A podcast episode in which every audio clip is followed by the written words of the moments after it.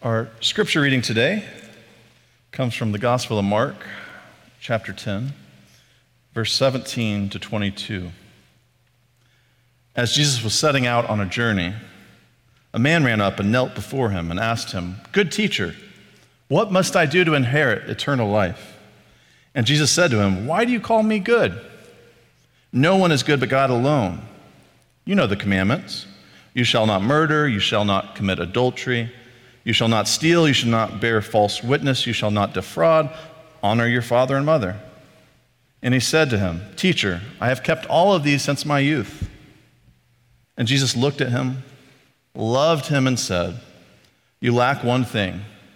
Go, sell what you own, give the money to the poor, and you will have treasure in heaven. And then come, follow me. And When he heard this, he was shocked and went away grieving, for he had many possessions. The word of the Lord. This text is uh, one of those texts that is like highlight moments of the Gospels. It's the kind of story that, that sticks with you. Uh, and there's moments in your life that just stick with you. There's, there's places, there's things that stand out in life. And uh, one of the great joys of having got to live in some different places was uh, hearing different kinds of stories and different kinds of places. And uh, when we lived in Milwaukee, uh, we heard about a very special restaurant. It was a spy themed restaurant. You don't hear about spy themed restaurants too often, uh, but it was a, a place called Safe House. And it was a restaurant that, you know, there was some information about online, but the trick of it was you had to have the password to get into the restaurant. So you'd show up, and if it was okay if you didn't know the password, uh, you were on an honor code. If you ever knew the password, you're not supposed to share the password. But you'd show up, and if you don't have the password, an agent would greet you and ask you to complete some sort of spy activity for uh, the company.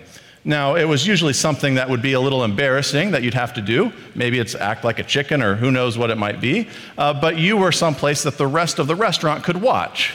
So, as you did your training, everybody got to observe you in this kind of initiation. And so, if you, if you did the task and you got the password, then you got to go eat in the, in the restaurant. And it had all the kind of spy themes that you would expect. And it was a uh, unique restaurant experience. So you're trying to figure out how do I get people to show up, give them a unique experience. And so uh, you needed the password to get in. Now, this man in the story we read today is somewhat looking for a password. He's showing up to Jesus wondering, like, how do I get this eternal life thing? Like, can you just let me know? What do I need to do to get in? Just, just tell me, right? He's, he shows up, he wants to know what unlocks for him eternal life. And this man, like, he's all out wanting to know this answer. Uh, he's running, he's, he's groveling, he's like kneeling down, uh, he's, he's flattering Jesus. And back in that ancient time, uh, you wouldn't just run uh, as a nobleman, uh, it was seen as beneath people that had high status, because, oh no, if you ran, your legs might show a little bit. And your flip flop sandals might be just going off, and it just was not dignified. And so uh, it wasn't seen as a great thing for somebody of, of status to start running around, but he runs up to Jesus. He, he kneels down before him. Again, it's not exactly a status symbol. It's not a great thing to make yourself look big and strong. It, he's down at Jesus' feet, and he calls him good teacher. And it feels weird to us because Jesus like distances himself from that title. But part of what's going on there is nobody ever called anybody good teacher. Like, we don't have any accounts of any other Jewish uh, person at this time ever using this phrase. Like, it's not a common phrase. And so Jesus is like, What are you doing? Why are you, why are you calling me good teacher? Uh, you know someone is good, God is good, and he's going to go on into that conversation. Uh, but he's like, I will do whatever I can uh, to find out how do I get this eternal life? Just, just tell me. And he's willing to do anything before Jesus. He says, Jesus, tell me, what do I need to do? I'm an open book. Tell me what I need to do. I'll, I'll do it. And Jesus looks at him and, you know, he distances himself from that good teacher language. And, and he, he's like, hey, you know God's good, right? And, you know, God's already kind of given you some answers to this question, right? Can, you, you know those answers, right? You've, you've heard the commandments. And he starts naming 10 commandments. He starts talking about, you know, don't kill, don't commit adultery, don't steal. We'll kind of avoid the fact don't defraud isn't exactly in the Old Testament version, but it's something like don't covet, honor your father and mother. And Jesus gives all of these commands that are related to how we treat one another. Uh, you know, he, he doesn't do the command about, you know, I'm the Lord your God, uh, don't make any false, like, idols, don't, don't make graven images. He, he kind of leaves out, you know, no Sabbath. So he doesn't really talk about the God related commandments, but he talks about, hey, you know how to treat people. That's an answer. And so he's like, I think you know part of the answer. How do I get this eternal life? And the man's like, he's feeling really good about himself. You know, Jesus. I've been doing all of those things since my youth. he feels pretty good about himself here. I, have already kept all these commandments. This feels like I'm, I'm past the test. You know, if you were to show up before a final exam and tell the teacher, What do I need to know? and they gave you all the subject matters that you thought you knew really well, you're feeling pretty good about yourself. I'm going to do awesome. And he's feeling really puffed up. And I just love the language of, I've done all of these things since my youth. Because, like, the, either he's done these things his whole life, or, or he's done them since a moment in time. But all of these things that are listed don't feel like things that you would mess up while you were a really young person. Like, don't kill, don't commit adultery. Like, some of these things are like, wait, were you breaking those as a child? Like, what's going on here? What's your story? But, you know, Jesus, since I was a, a youth, I've kept all these things. And I love that Jesus doesn't really push back, because he, he could push back. You know, this man hasn't met Jesus in the way Jesus tends to, to push God's commands um, beyond just surface level, but to get at the root, get at the heart of what's in, intended and implied in the commands. You know, in, in Matthew, we hear Jesus in the Sermon on the Mount say things like, You've heard it said, do not kill. It's a commandment. Uh, but I say to you, don't even be angry. If you're angry, you're already liable to judgment. That, that anger is at the root of what's beneath the, this prohibition against killing people. Uh, it's not just enough to not kill, but, but how do you turn your life so you're not even angry? And, the, and likewise, Jesus talks about, you know, you've heard it said uh, not to commit adultery. And I say, if you even lust in your heart for someone, you've already committed adultery with your heart. You know, so Jesus pushes these commands even deeper, even more at the root of the problem. But Jesus doesn't come back and say, actually, you've completely failed all of these commandments. He, he goes along with them there. He says, okay, um, one thing you lack. And so Jesus is about to give him uh, something beyond just what he would expect from the Ten Commandments, uh, beyond just the simple codified rules, the simple password. Uh, if we had just a couple rules, it'd be easy to follow, and you're like, okay, this, is, this makes sense. But Jesus is about to push him a little bit further. And Jesus looks at him, and, and he, he loves him. And I feel like it, we shouldn't rush past that moment. But he looks at him, he loves him, and says something. You lack something. We all know the people who are really easy and, and prone to tell people that they're lacking. Tell everybody why you've fallen short, why you messed it up, why you didn't do enough. Uh, but Jesus looks at him and loves him. Says, hey, you're missing something. It's not this like, I'm going to chastise you, you're worthless, you're, you're a terrible person. I love you, and you're missing something. And you might be surprised because we're so used to the idea of Jesus loving people. Uh, but the Gospel of Mark only has one time where it narrates Jesus loved someone, and it's this story. That even, the, even this person who comes, and, and we know if you're used to the story, it's not going to end perfectly. But Jesus loves this person and tells him, You, have, you lack one thing. What do you lack? He tells him that he needs to go, sell what he has, give it to the poor, and come and follow me. And I love the language that Jesus does in this command. It's not, you need to sell X amount of dollars. It's like, here's the financial threshold, like there's a tax bracket or something. Whatever you have, let it go.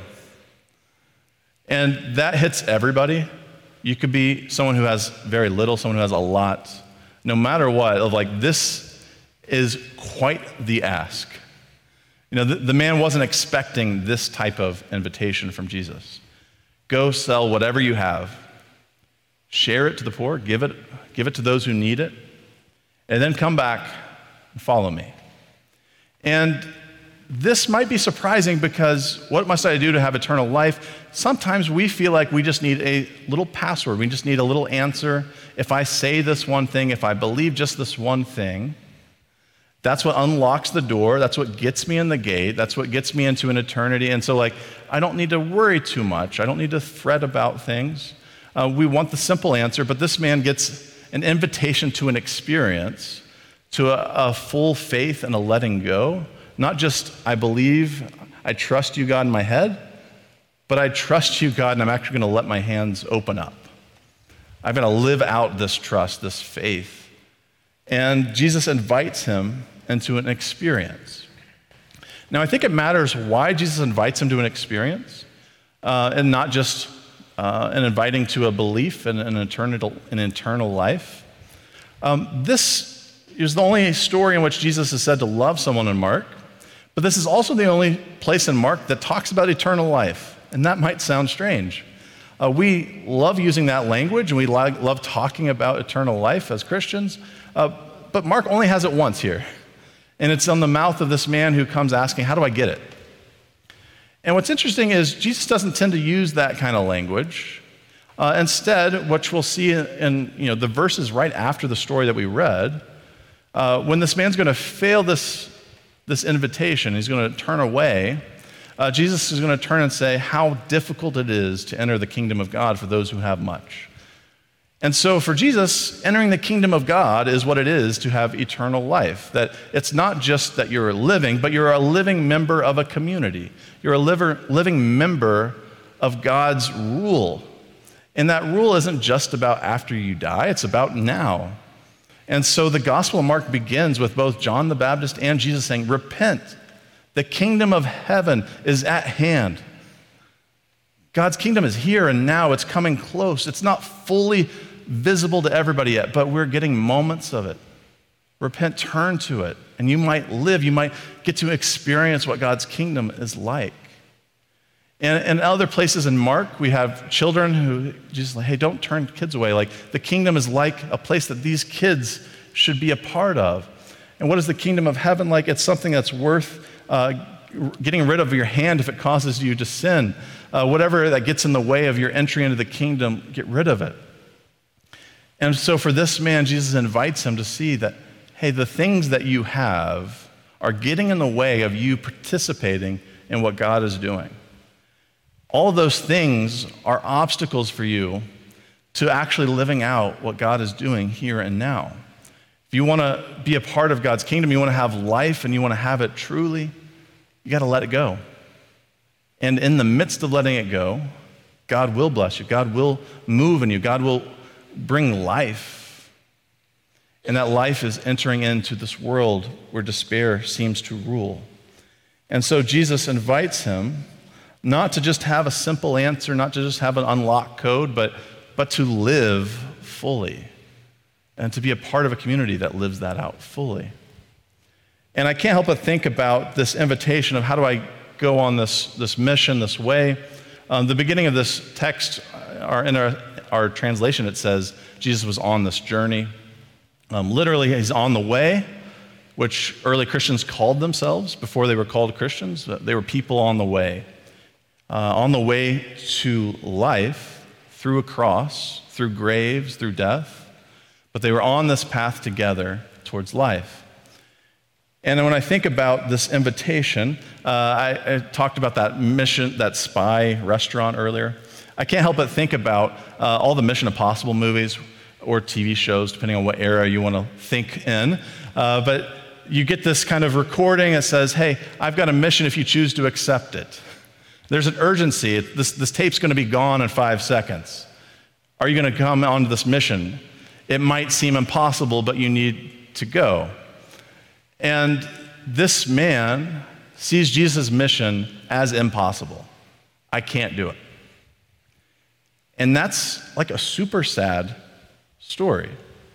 And the man in the story shows that.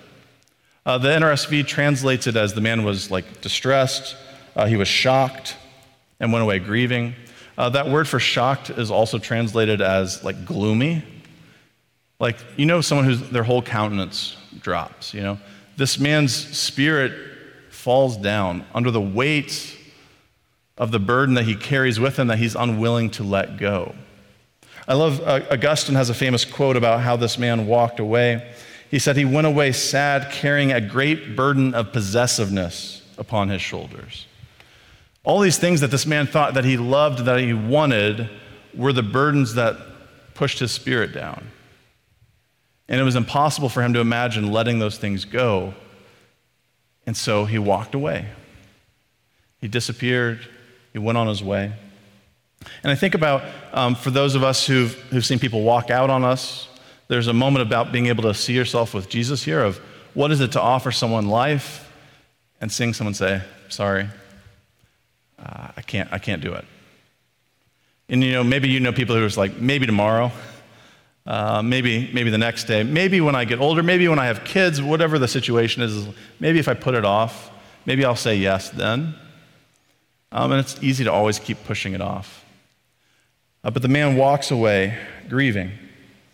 And he not only misses out on what God might be able to do, uh, he misses out about the community that God is moving in. He's missing out on the life that's there right then and, there, and, and now. And the, the text also talks about the storehouses of heaven, you know, trading over uh, what he had for eternal, uh, glorious gifts from God. And so when I think about this story, I think about when we are all invited by God uh, to go on this journey, to go on this way. Uh, if you've never been on that journey, you can see yourself walking up to Jesus and saying, What must I do to live?